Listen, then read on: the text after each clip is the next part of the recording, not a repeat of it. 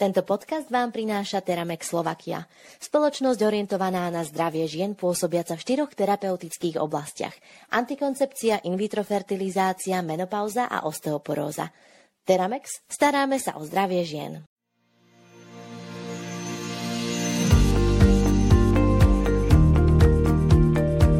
Zmeny vo vedení zdravotnej dokumentácie, vznik osobitných elektronických preukazov pre lekárov vykonávajúcich pitvy a prehliadajúcich lekárov, či vytvorenie Národného farmaceutického registra.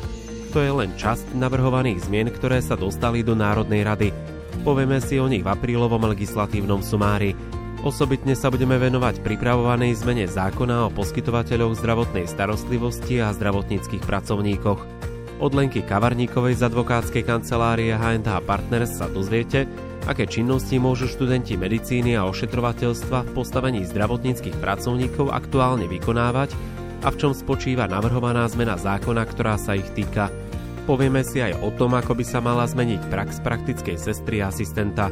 Volám sa Maroš Černý a vítam vás pri počúvaní.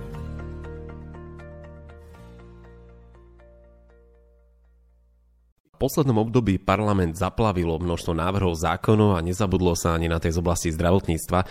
Môžeme si povedať, e, čoho sa návrhy budú týkať? Tak do 14. apríla bol vlastne deadline na predkladanie návrhov zákonov na najbližšiu schôdzu Národnej rady, ktorá začne 2. mája.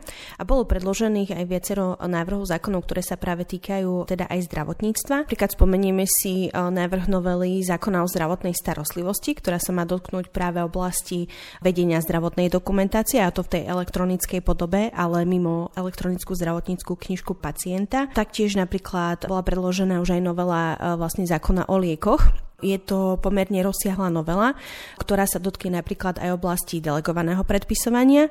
Pôvodne bol v tomto návrhu napríklad aj nastavenie očkovania v lekárniach, len bohužiaľ tento návrh vlastne vypadol z tohto zákona.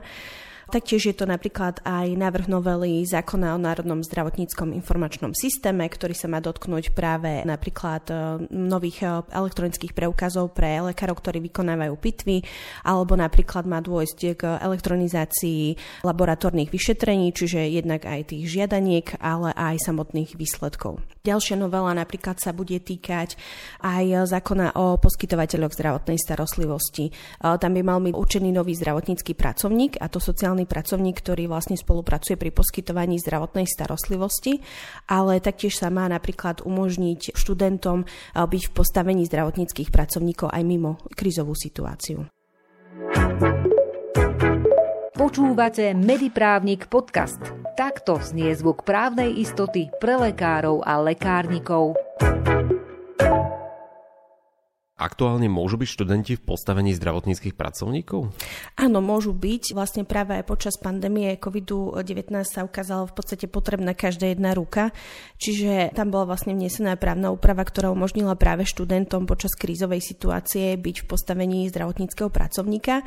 Základnou podmienkou je to, že tento študent vlastne musí byť v pracovnoprávnom alebo inom obdobnom pracovnom vzťahu k poskytovateľovi zdravotnej starostlivosti a musí mať dosiahnuté v podstate určitú časť toho svojho vzdelania.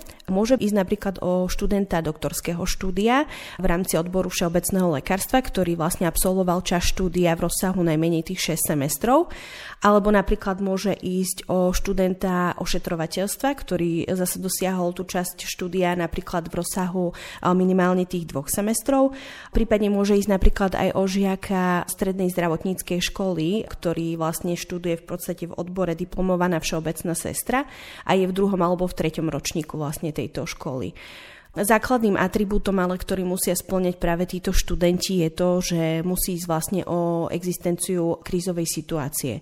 Čiže mimo tú krízovú situáciu zatiaľ študentom vlastne nie je umožnené vykonávať e, vlastne to zdravotnícke povolanie v zmysle toho, že by mohli byť napríklad ako teda ako zamestnanci vlastne toho poskytovateľa zdravotnej starostlivosti. Dobre ste si naladili. Zrozumiteľné právne rady pre každého lekára a lekárnika. Mediprávnik podcast. Aké činnosti môže vykonávať študent alebo žiak, ak je počas krízovej situácie postavení zdravotníckého pracovníka? Tak e, základnou to činnosťou je práve výkon odberu vlastne biologického materiálu na to, aby e, vlastne sa zistilo teda, či pacient má ochorenie COVID-19 alebo nie.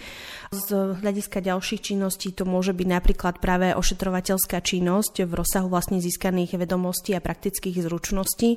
To sa týka práve tých e, študentov vlastne ošetrovateľstva alebo žiaka vlastne strednej strednej zdravotníckej školy, alebo samotné poskytovanie zdravotnej starostlivosti ako také. No to sa týka práve toho študenta všeobecného lekárstva, ktorý dosiahol teda tých 6 eh, semestrov vlastne štúdia. V čom by podľa vás mala spočívať zmena v zmysle predloženého návrhu novely zákona o poskytovateľoch, ktorá by sa mala týkať študentov postavení zdravotníckých pracovníkov? Je zaujímavé, že práve vlastne do Národnej rady boli predložené dva návrhy na úpravu vlastne, čo sa týka tých eh, študentov a dokonca ide o zhodné návrhy. Práve vlastne tieto návrhy by mali umožniť študentom vykonávať eh, alebo teda byť v postavení zdravotníckých pracovníkov aj mimo tú krízovú situáciu. Z hľadiska podmienok je základnou podmienkou takisto ako to platí aj teraz, to, že by vlastne bol ten študent v pracovnoprávnom alebo inom obdobnom pracovnom vzťahu k tomu poskytovateľovi zdravotnej starostlivosti.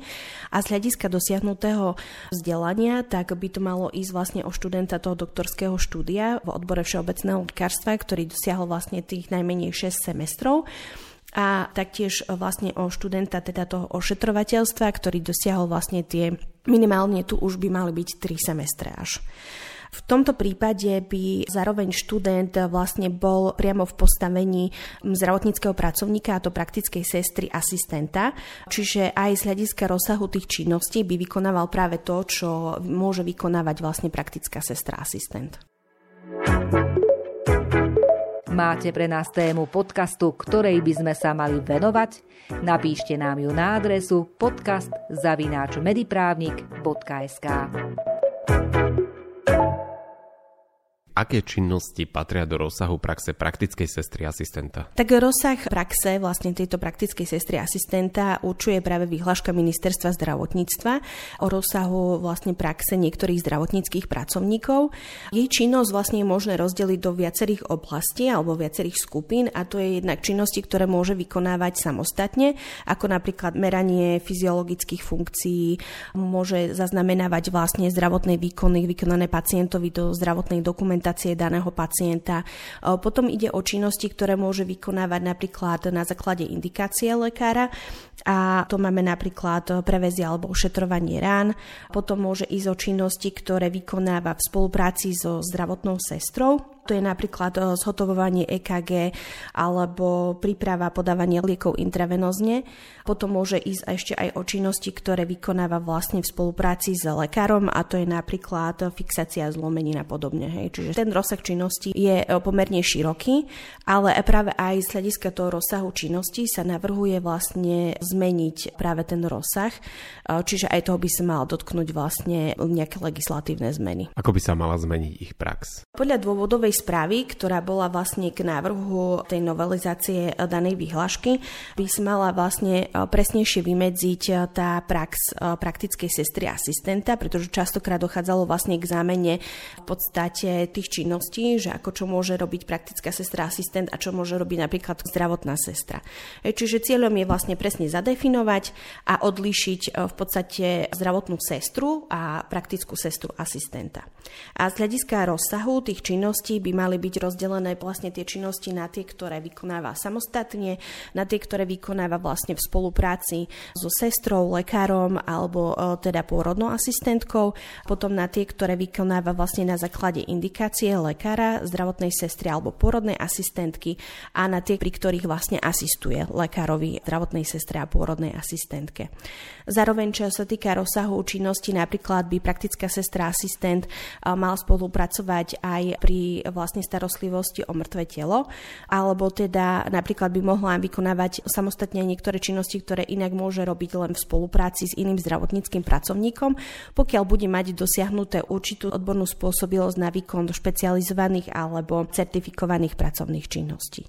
Z hľadiska vlastne návrhu by mal byť zmenené ten rozsah praxe praktickej sestry asistenta od toho 15. maja 2023, ale tak uvidíme aj, že čo sa týka toho rozsahu, že ako to vlastne bude nakoniec schválené.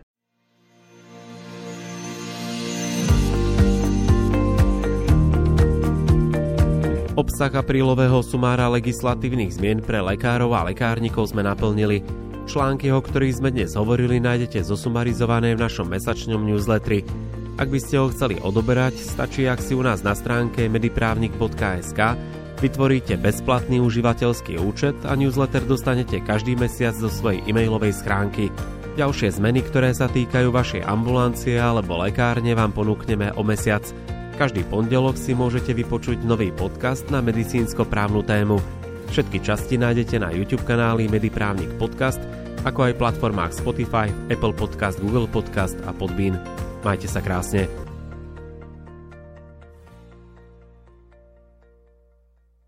Tento podcast vám priniesol Teramex Slovakia. Spoločnosť orientovaná na zdravie žien pôsobiaca v štyroch terapeutických oblastiach. Antikoncepcia, in vitro fertilizácia, menopauza a osteoporóza. Teramex, staráme sa o zdravie žien.